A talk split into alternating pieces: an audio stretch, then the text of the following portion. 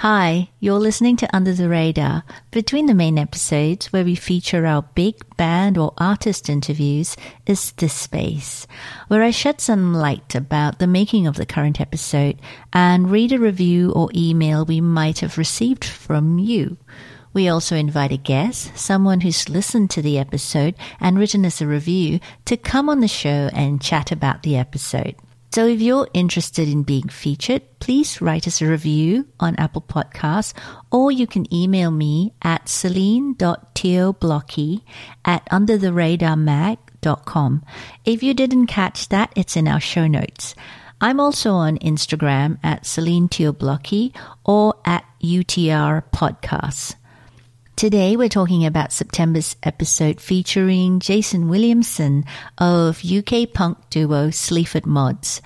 The tape I want to play is us talking about lockdown with children. This bit was edited out. It was suggested to me by the good folks at Timber.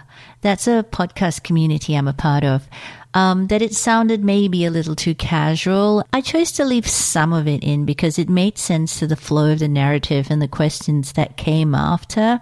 But I think also, as a parent, it's nice to commiserate with other parents. Misery likes company, after all.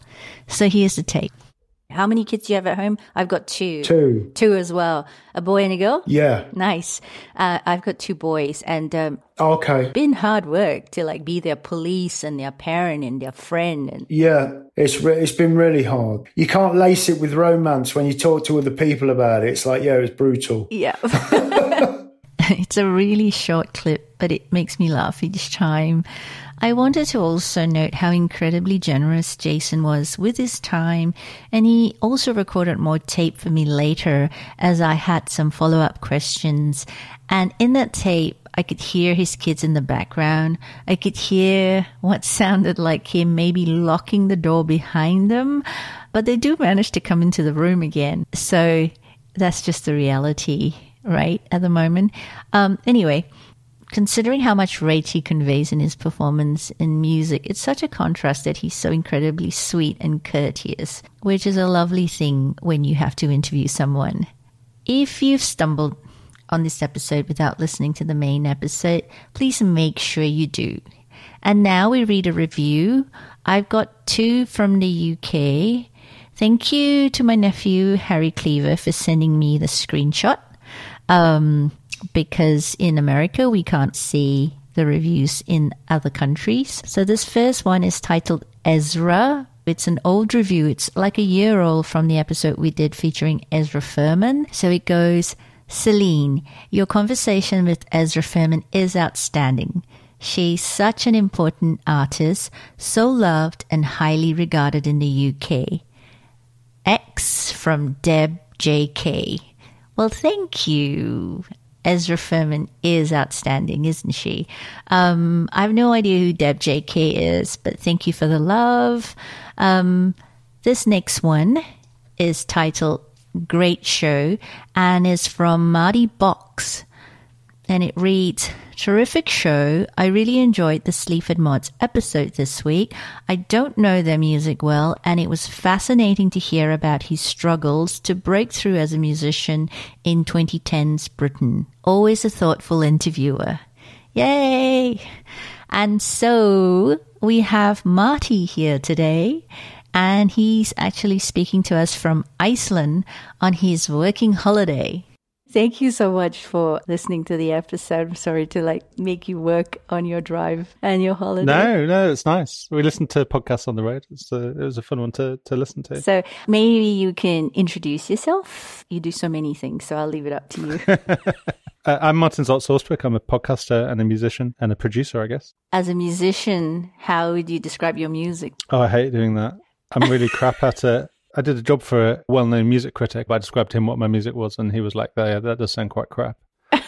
so, um, I usually say it's alt folk, way existential. And it's called Pale Bird. It's just me, but I call myself Pale Bird in the spirit of uh, being a band with one person. and uh, when did you first start putting music out as Pale Bird? Oh, quite recently, so 2017, I had another band which had a worse name even than Pale Bird, and uh, so all of that stuff I've been making music. I made music under that name from about 2005, and all of that stuff I've now collected under Pale Bird and sort of re-released. There's another bird reference, isn't there? So in uh, the 2017, we I quit my job and went traveling um, with my wife. In, so in 2018, I was 40 that year and I recorded 40 songs. So it was roughly a song a week with some weeks off for when the traveling was a bit too intense, so I didn't have the chance. And then I released that as four 10 track albums. Year of the Bird, volumes one to four. You know, there's tracks there like recorded in hotel rooms in Melbourne and written on the beach in Hawaii and nice. in Cambodia and all sorts of places. Okay, so the episode, what are some of the things that um, when you were listening to the episode? So you said you didn't really know. You you must know of the band. The name comes up quite a lot. They're quite beloved with people I know in the UK. Um, but I didn't know the music that well. I think I'd heard bits and bobs. And it was super interesting to listen to the interview because it's sort of the more I heard of the music, I, there was more I was like, oh, this is yeah, this is sort of what I was expecting. This sort of in, really interesting mix of humor and like intense anger. I think feels quite British, and it was just really interesting to hear from him because I think you wouldn't was not totally dissimilar. He's a bit older than me, but he's from the East Midlands. I'm from the West Midlands. I think he had a much more working class upbringing. I had a pretty middle class upbringing. Um, but you know, we both lived through, in one way or another, sort of 2010s Britain and austerity, you know, at the time in response to the financial crisis when governments around the world were going like, we desperately need to put money into the economy and make sure people are supported. And our government was like, we desperately need to punish the poor. Mm. And that just frustration and anger that comes out of it. And also, yeah, the sense of like being, again, I, I've not done it for very long, but that sense of being trapped in a really pointless job and that doesn't, just doesn't take you anywhere and is low paid and, um, mm-hmm you know, I, I've had a pretty good career path, so I've not been in those jobs for longer than a few weeks, but it sounds like he was doing it for years while he, you know, waited for his career to take off and figured out what his life was going to look like. Mm. And also this thing he was talking about in terms of if you're working class, then, you know, you're authentic and you sing about working class things and you mm. know and there's this whole kind of if you're if you're not working class and you're middle class and you can't kind of adopt all these signifiers mm. and like i knew where he was coming from and i understood why he was upset with this other band but he's also quite a provocateur and he always says things yeah know? there was a bit i really like where he was talking about you know certain bands that are championing particular causes like independent venues i think he was talking about Mm. And like he'd written a song that was like sort of attacking those people because he thought it was cynical. On a smaller scale, it's the same as what Band Aid or Live mm. Aid or whatever it was, where these big rock stars who maybe their stars were starting to wane a little bit would get attention mm. and kudos and get to play to a big audience. And there's, you know, there's, I think there's a bit of that. But I also like the fact he undercut that and was like, I mean, maybe that's not entirely true. Maybe that's not entirely fair, but I can put it in a song. I'm allowed to do that. I'm allowed to just like, you know, throw that kind of hand grenade into the air and see what reaction it gets. And I quite like that because I think also, you know, that relentless cynicism is very British as well, and it's another another British trope that people I think kind of fall into. And I like the fact that he was like, yeah, like it's a thing that I I've done, but you know, the, the truth is maybe more complicated every kind of hand grenade that he did throw. It wasn't a case of this is a hateful person and he doesn't want anyone on his lawn. It was just sort of let's just see what happens because there are people out there who really feel strongly about this stuff and you know and he does yeah. too. Yeah, I like that. And I think you also um, said that it reminds you of, you can hear a bit of Gang of Four and Half Man, Half Biscuit. So like yeah. Gang of Four, like I'm, I'm familiar with that, but I, I wasn't actually familiar with Half Man, Half Biscuit. And I went to listen to the music and they're still doing stuff out there, you know, yeah. like performing and writing this kind, you know. Neither of them are bands I know that well, to be honest, but they just, you know, like the articulacy of Gang of Four. Like I feel like he has that thing of, there's a lot of lyrics. Like, and I mean that in a good way.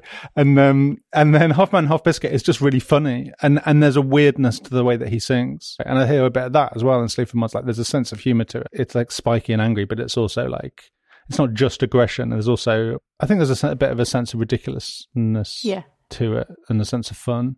Otherwise, it'd be really hard to take. Otherwise, it's just a guy shouting about austerity, and that's really depressing. Yeah, I've read interviews with Andrew Fearn, um, the producer who does all the beats and all the music under that, and that's also like a thing. It's like a, a really sly beats that he puts under that sounds so simple, and his thing is like when they go and do live shows, he just stands there. I don't even presses a button. It reminded me a little bit of like Young Marble Giants as well. Like, do you know they have that real minimal thing going on? Tell me more. Uh, they're like an odd Scottish band. I mean, they're not. I don't think think they're political. I don't know because like it's like a they're an 80s Scottish band, and maybe they're referring to Scottish politics. Mm-hmm.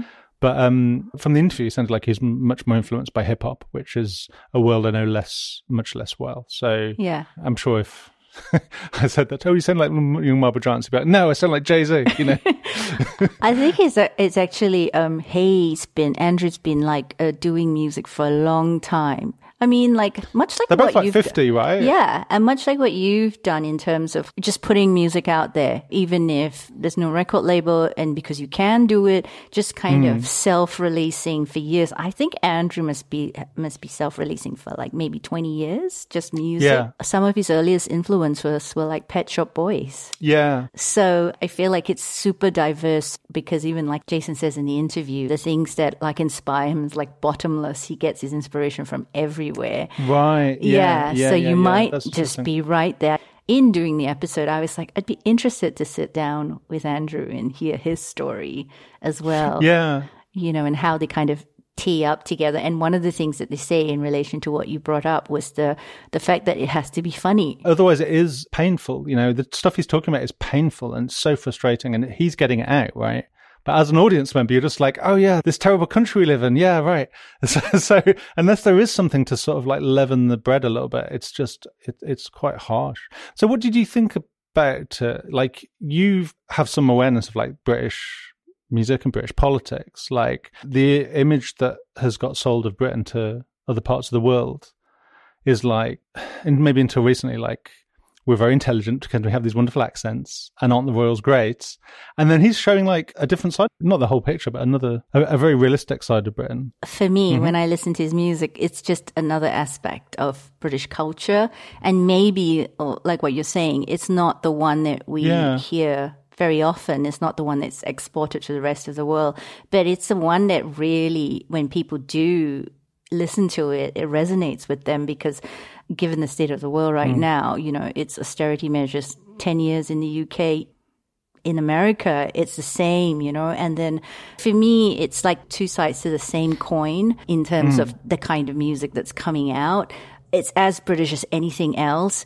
But I guess the difference is like 10 years of that kind of austerity measures, like, uh, like I wasn't familiar with that side of like the politics yeah. of it and and how it kind of really affects people's kind of granular experience from the day to day. It's like you know, it's like I always hear about the NHS, and like I mean, when we lived in yeah. London, we loved the NHS, you know. So, yeah. um, and so for me, like that's like an important thing in seeing what's going on in America as well. And like in Singapore, where I grew up, you know, we had public health.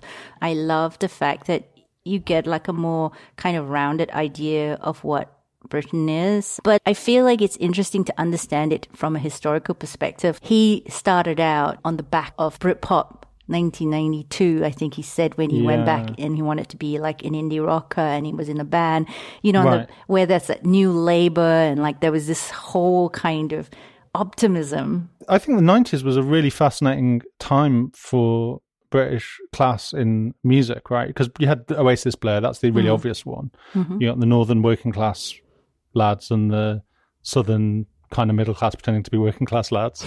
and then, but for me, like, um, you know, Pulp came out of that. And the, some of the stuff they wrote in the 90s, mm. like even on like the big hits, like Common People, like the social commentary in that is just really sharp. Like he's talking about class tourists, exactly the thing that um, you talked about in the, in the interview.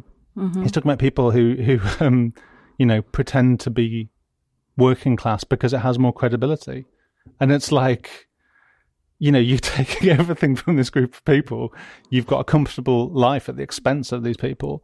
And mm. yet, you know, you want to take the last thing, which is their credibility and their, and their, their culture. And it's total nonsense. yeah. You've articulated it so perfectly. And I think it's like even just listening to the music and then listening, listening to him talk.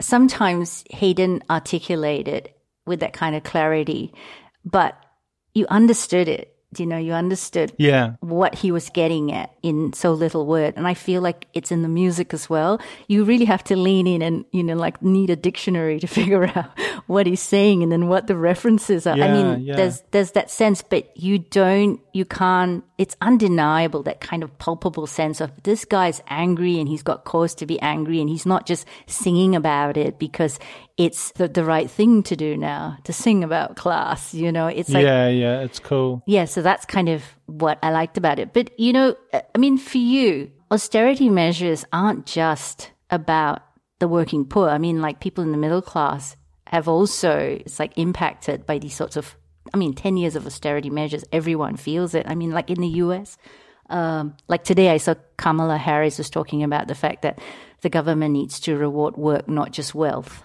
because you got to help the middle class. And, you know, rather than tax cuts for ultra wealthy and corporations. But for you, you used to be an academic and then you kind of gave it up to, to live this bohemian life of making audio and traveling the world. But austerity measures must also hit for you and like, or for people close to you, maybe in not such a crippling way, but it still affects you. Yeah, I mean, I don't want to like overemphasize that because I think it's hit the poor much more than everyone else. I really do, do think that like the Conservatives are a party that predominantly punish the poor and the weak. You know, the disabled have been hit very, very badly.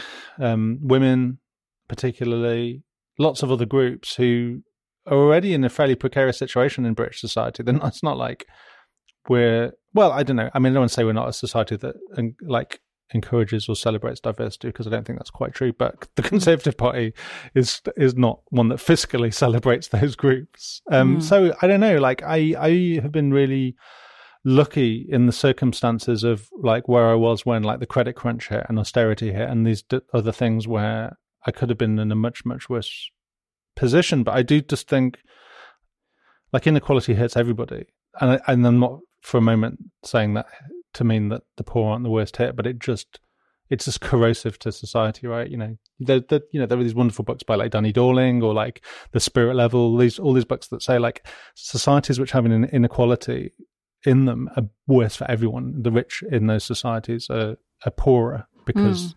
There's more more paranoia. You can extrapolate all sorts of other causal relationships and, and, and impact. It just makes the society worse, I think, when you know you can see some people are doing really quite well. Thank you very much, and you know, lots of people using food banks. That wasn't a thing mm. ten years ago. There were a handful of food banks, and now that's that's commonplace in Britain. It's, really? It's, um, yeah, it's really deeply depressing.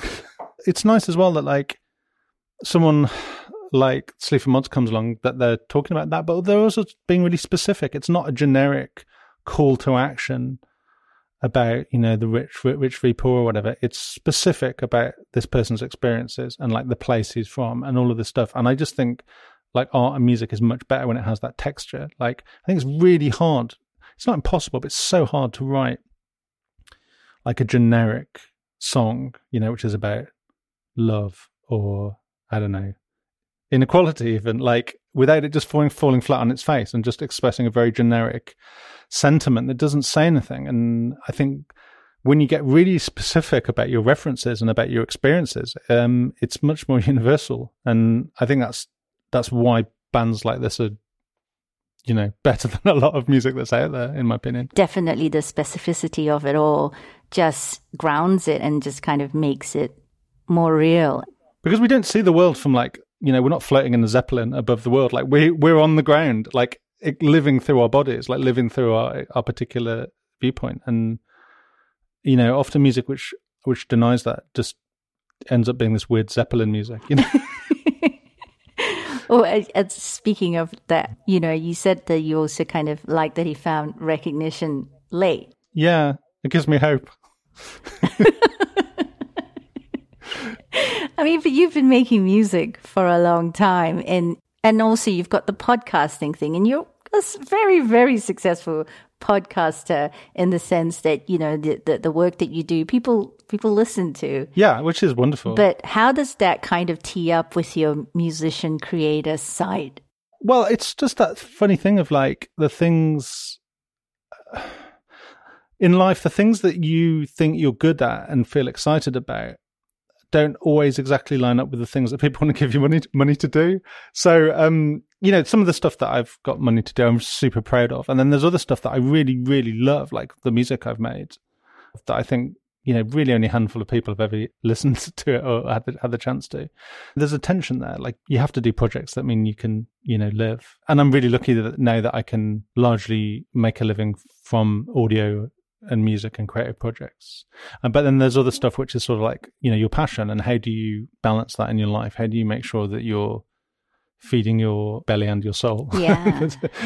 Did you ever think you wanted to be a successful musician? And like be able to perform and yeah, have... I love all that stuff. I mean, I used to gig, I and I love performing. I love singing in front of an audience, and love singing songs that I've written for them. But it's really, it was very, very hard to to get people to come along and, and watch me play. I'm really making my music sound amazing, aren't I? Yeah, no one wanted to say it, but it, it's it's really hard. It's really hard to get attention, and I never quite got the knack. I, I would love to do that. My first love is music, and I found projects in audio now that uh, I can be passionate about. And one of them is talking about music. One of them is talking about the music of Tom Waits. Is one of my favorite musicians. And that's a wonderful thing to do. But that's sort of a, again that's adjacent to, to, creating music. But it is a really nice thing to do because talking about your favorite artist and why you love their music is is a really nice thing to do every week. So i recommend that if you're a, a, a podcast maker and you're like what would be a good project? Like just talking about something you love is really is a really nice thing to do. Like us now. Yeah exactly yeah. So i was going to ask you is tom waits your biggest like musical hero? And that's why you wanted to make a podcast about his music or did you or was it partly because he is that kind of underrated name that everybody knows Tom Waits, but not really his music. I mean, what mm. what made you such a super fan? And I just listened to his music at the right time. I think I was listening to grunge and alternative music, and then mm. somehow, oh, through that, I started listening to Primus, which is a band that everyone hates, but I think are really good. and then from Primus, they did a collab in the early '90s, and that was when I started started listening to Primus, and I was like, who's this Tom Waits guy? And then I started listening to his records, and they well, just I just thought they were so strange, and I was like, "What is happening here? Why are you combining sounds in this way?" And then you realize that although he's deliberately doing things which are to, to sort of distance you as a listener, he's also incredibly gifted, like melodic songwriter, and very very sentimental in, in places. And certainly, if you go back to the music he wrote in the seventies, it's, it's mostly sentimental.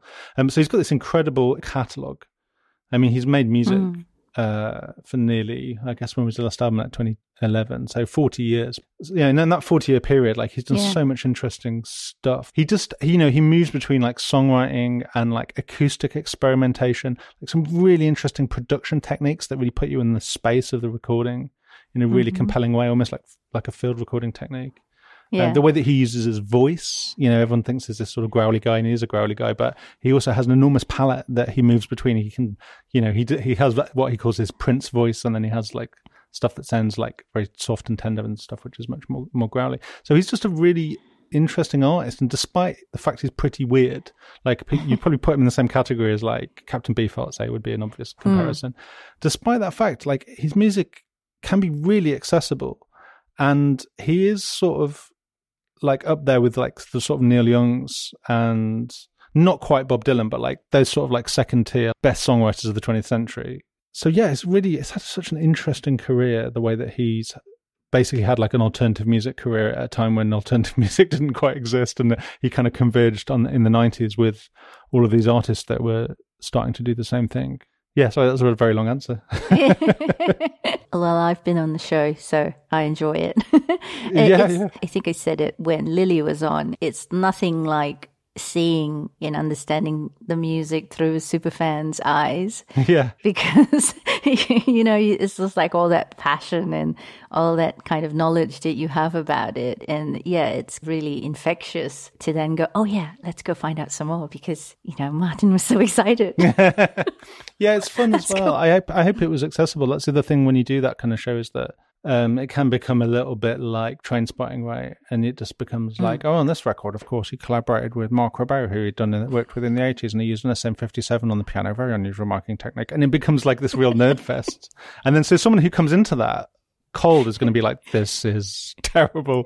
so, I mean, I, I, don't know. So, yeah, one of the things we try and do is have the interval track, right? So we've got a second track, which is a different artist, and, and we normally try and pick something which is either related by a musician that's performed on both, or it's themed, or it's you know there's a lyric, there's a there's a um, like a concept that both songs are exploring, and that's quite fun because like I actually that's almost my favorite part because then it's like oh let's mm. talk hmm. about a song that I have haven't really paid much attention to before.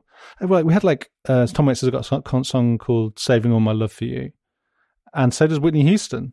So, yeah. so we had the Whitney Houston track, and I was like, I've never really rated Whitney Houston, but her singing is incredible on that song. Like that is a full like bore soul performance. It's just really fun to like re- revisit something where you're just like, yeah, I just thought she was this pop act, and you're like, no, no, she was a proper, properly good singer. Everyone else yeah. knows that. I mean, uh, it's just me that that's a surprise to you. Well, the, the thing is, like, when I was a kid and Whitney Houston was all the rage, it was like, it was everywhere. And I think for me, uh, like, if it's everywhere and it's like so ubiquitous, yeah. I just turn off, you know, it's just like so much hype to it. And so yeah, I don't think I was like a big Whitney Houston fan, but like yeah. now, you know, like I can see and given kind of a little bit of glimpse into, you know, what she was going through at the time and the history of her and her marriage and all the other things around that. And given mm. what we know now just about the politics of race in this country and, um, and you're like, whoa, it's pretty amazing. Um, and I feel like everything every kind of music that I look through, if it's a female or, you know, somebody who is black or whoever, it's like mm. you just see it so much differently now. It's like they just, you know, had to jump three times higher to, to get there. For sure. I think it was just a thing of like not feeling like pop music was for me. And I do feel like that way to some extent now, just because it doesn't speak with any specificity to an experience mm. like we were talking about. Um, I remember when we had uh, we had Jon Ronson on the show a while ago, and he was talking about how he listened to a Tom Waits record in like 1993, which is one of the weird Tom Waits records. Um, and he was like, yeah. pop music was all just people like singing about like being on their yachts and drinking cocktails, and it sounds awful. And, and then like Tom Waits comes along, and he's got this weird like you know I don't know. I guess no one can really relate to the weird Tom Waits stories as specific to their experience. But there was something specific about it, and it had like a, a granularity. So, like, there's a lot of pop artists that at the time I was like, the cynicism of pop music is such that I, I was at the time I was just like, oh, okay, this is another constructed, you know, article designed to part teenagers from their money. Mm. But that, you know, good music does slip through the cracks of that net. You know, Whitney Houston is is a good artist. She's a good singer. Um, I don't dislike all pop music. It's just it has to really it has to reach a much higher bar. Mm, exactly. I remember when like X Factor or whatever, Pop Idol whatever the first one came out was, and it just seemed so cynical. It's like we're showing you this sort of sausage machine, and that's just encouraging you even more to want to buy it. And we know that. And I was just like, this is so depressing. Like someone like the other like someone like um, Louis Walsh, like standing in front of someone and telling them whether they were good or bad thing. It's like, I don't care about your opinion. Like, you know how to make money. That's great. Like, you're a businessman. Mm. I just find it so upsetting, like, because it, because it's so divorced from the idea of what I think music is about, which is about personal expression, basically. It's not about some record company. I'm going to sound like an 80s punk. It's not about some record company suit telling you you can't sing because it isn't. That's completely irrelevant to, to good art. But then the joke's on us, right? Those sort of shows kind of started as like these variety shows, you know, where you all sit around as a family and you watch to see who wins. And then they make a lot of money because then you call and you, you know, you want whoever your winner to be. Then there's that. And then, then, then you buy the record. Yeah. And then you buy the record and then you put together a band like, you know, uh, what Harry Styles was in One Direction. Hmm. And then they go on to be very successful. So the joke's on us. Harry Styles winds up being quite an interesting kind of artist with a voice of his own. And then mm. you're hmm. like, oh, so maybe that is how you make pop stars and you make money and that's how music works. Um, yeah. Um, which is again like cynical, but I mean, some people pivot to that, but most don't. I mean, you mm. think about who's that guy who's in the Walker Brothers, Scott Walker, right? Here's an example who was like he was in basically a boy band and then did loads of weird shit where he was like Yeah. am i allowed to swear he did loads of weird stuff where he was like hitting a piece of ham or whatever for percussion like how many of those are there like katy perry's who are just like Yeah. this is the this is the height of what i'm going to achieve artistically and i just need to keep selling records because i really need to pay my malibu mortgage right Yeah, like yeah. that's they're just she's good at what she does what she does is not that interesting right so no.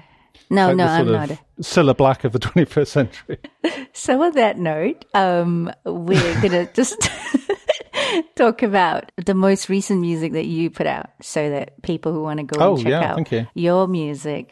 Um, I actually like the, the track you, "You're Not Locked In Here with Me." I'm locked in here with you. Oh yeah. Uh, tell us a little bit about that album and, like, you know, when you wrote it and put it together. Yeah. Um oh wow. Well, so this this it's like it's an EP, I guess. There's like five tracks. Yeah. And um I for some reason decided it would be really a really cool thing to write an album using seven and eight string guitars. Because uh, I'd sort of got into like there's this jazz guy called Charlie Hunter, who's a San Francisco jazz guitarist. He like strings his guitar up. He's got some bass strings, he's got some guitar strings, so he gets these wonderful rich sounds which sort of sound like a bass and a guitar at once. I was like, wouldn't that be an interesting texture to try and play with? Um, so uh, yeah, like during 2020, I wrote this record that used those instruments almost exclusively. And the track you just talked about, "I'm not locked in here with you, you're locked in here with me," um, is it's a it's a line from Watchmen. It's like what Rorschach says when he's trapped in the in the prison, and uh, the the prisoners are like everyone's out to get him because he's a vigilante. And uh, Yeah. at some point, it dawns on them that he's an extremely dangerous person. I wrote a piece of software. You can download it to your phone.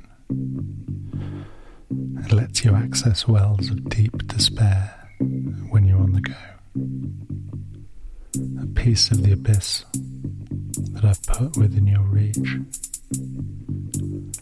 I'm not locked in here with you. You're locked in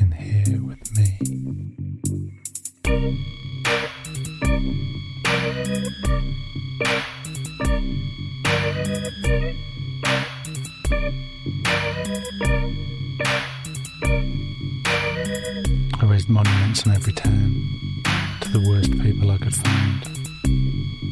So humanity's greatest gargoyles would be uppermost in your mind. Um, so yeah, this is a sort of actually this is this is kind of about um, See what I see. you know like 21st century Britain. Actually, I don't tend to write very political material because I don't think I'm clever enough to, to, to do it very well. Um, but uh, this was like yeah, this is like a t- my take on this sort of like Dominic Cummings of the world viewing this like mean spirited island they've tried to construct. I wrote a million fantasies of fake robotic oppression. I penned a million sagas about heroic government inspectors. So you can go about your day to day, content in what you do. You're not locked in with you.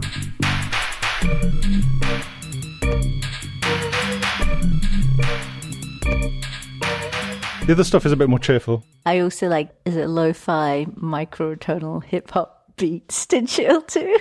Yeah, that was fun. I watched like a YouTube video about microtonal hip hop, which is just like creating chords which are just a little bit out of tune from the original ones. You know, it alternates between this slightly two different pitches. It has this really woozy feel, like you're listening to something on like a knackered VHS cassette.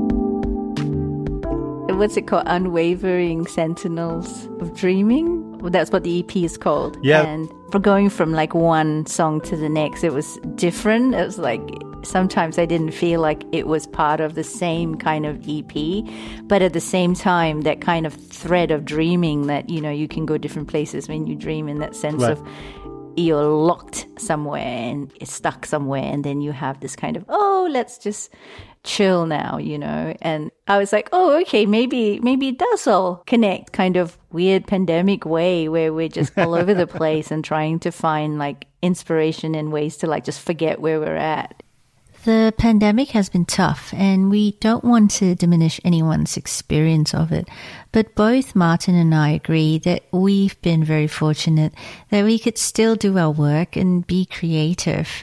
And in our careers, we've been able to step off the career ladder and do something interesting.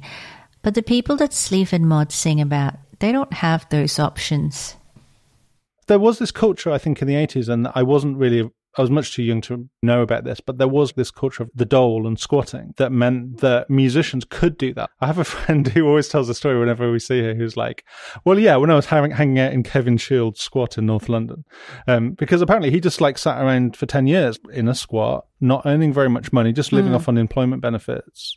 Um, apologies to Kevin Shields if I'm misrepresenting the story a little bit, but um, and and like you know, dicking about on a jazz master until he became my bloody Valentine and made these amazing records, right? Like, and it does take time to incubate this stuff. on that note, Thank you to Martin Zaltz Austwick for coming on the show. Links to his music in the show notes, and you can find him under Pale Bird in Bandcamp and Spotify or wherever you get your music. You can also follow him on Twitter at Martin Austwick, M-A-R-T-I-N-A-U-S-T-W-I-C-K. If you visit his blog page, you can listen and read about each of the 40 songs and the fascinating field recording type sounds he captures in his songs. And you can read about the stories like the tree frog in Hawaii that's on the track Lighthouse. And my favorite post so far is on the year of the dog because not only is that the year that I was born in, it also has such an interesting story about the journey that he's been on. Um, anyway, I hope you've all enjoyed this episode. Please follow us on Apple Podcasts, Spotify, apps like Overcast and Podchaser, wherever you get your podcasts, so you don't miss next month's episode and I'll let one of Martin's songs take us out. This is from an older album, Paler Shadow, and the track's called I Promised Myself I Wouldn't Cry. Till next time. You can weave your words through the shafts of light as they rotate.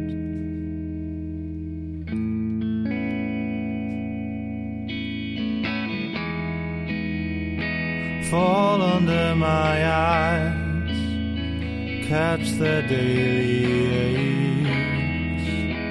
Another person's dreams might as well be up in space. What's written on your hand? Well, I wrote on mine.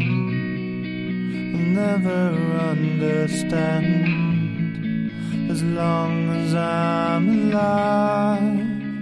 I took these words to heart and I told myself I wouldn't cry. I wouldn't cry.